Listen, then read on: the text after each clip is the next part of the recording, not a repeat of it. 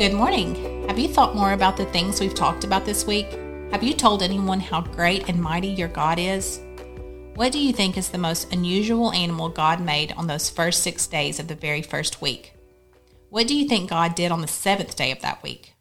Let's read in the Bible to find out. Genesis 2 1 through 3 says, So the heavens and the earth and everything in them were completed. On the seventh day, God had completed his work that he had done, and he rested on the seventh day from all his work that he had done.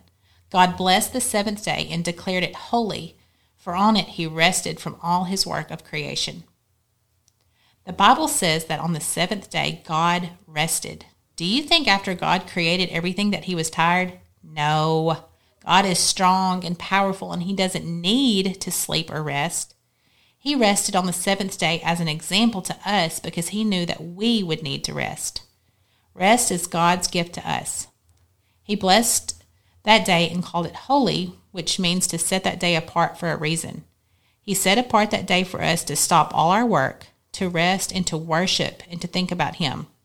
It's a time to thank Him for all He has done for us. Are you tired when you come home from school? Lay down and rest, or maybe take a nap. What about your mom and dad? Are they tired after a hard day's work? Maybe you could offer to help them in some way so they can get rest. There is another reason God rested. God worked for six days to make all things. On the seventh day, God looked at all he had done, and it was good, and it was complete. It is as if he had said, It is finished. It was a picture of what Jesus would do for us. God sent Jesus to die on the cross for our sins, and before he died, Jesus said, it is finished. What was finished? All the work that was necessary for us to be made right with God? The work was finished by Jesus on the cross. We don't have to work at being good enough. No, it is finished. God is good enough so that we don't have to be. We don't have to do a lot of good things to please God. No, it is finished.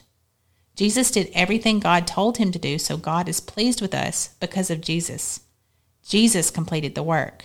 We can rest in what Jesus has done for us. He is so good to us. Thank you, Jesus, for dying on the cross for your sins. Talk to your parents about what it means to rest and what Jesus has done.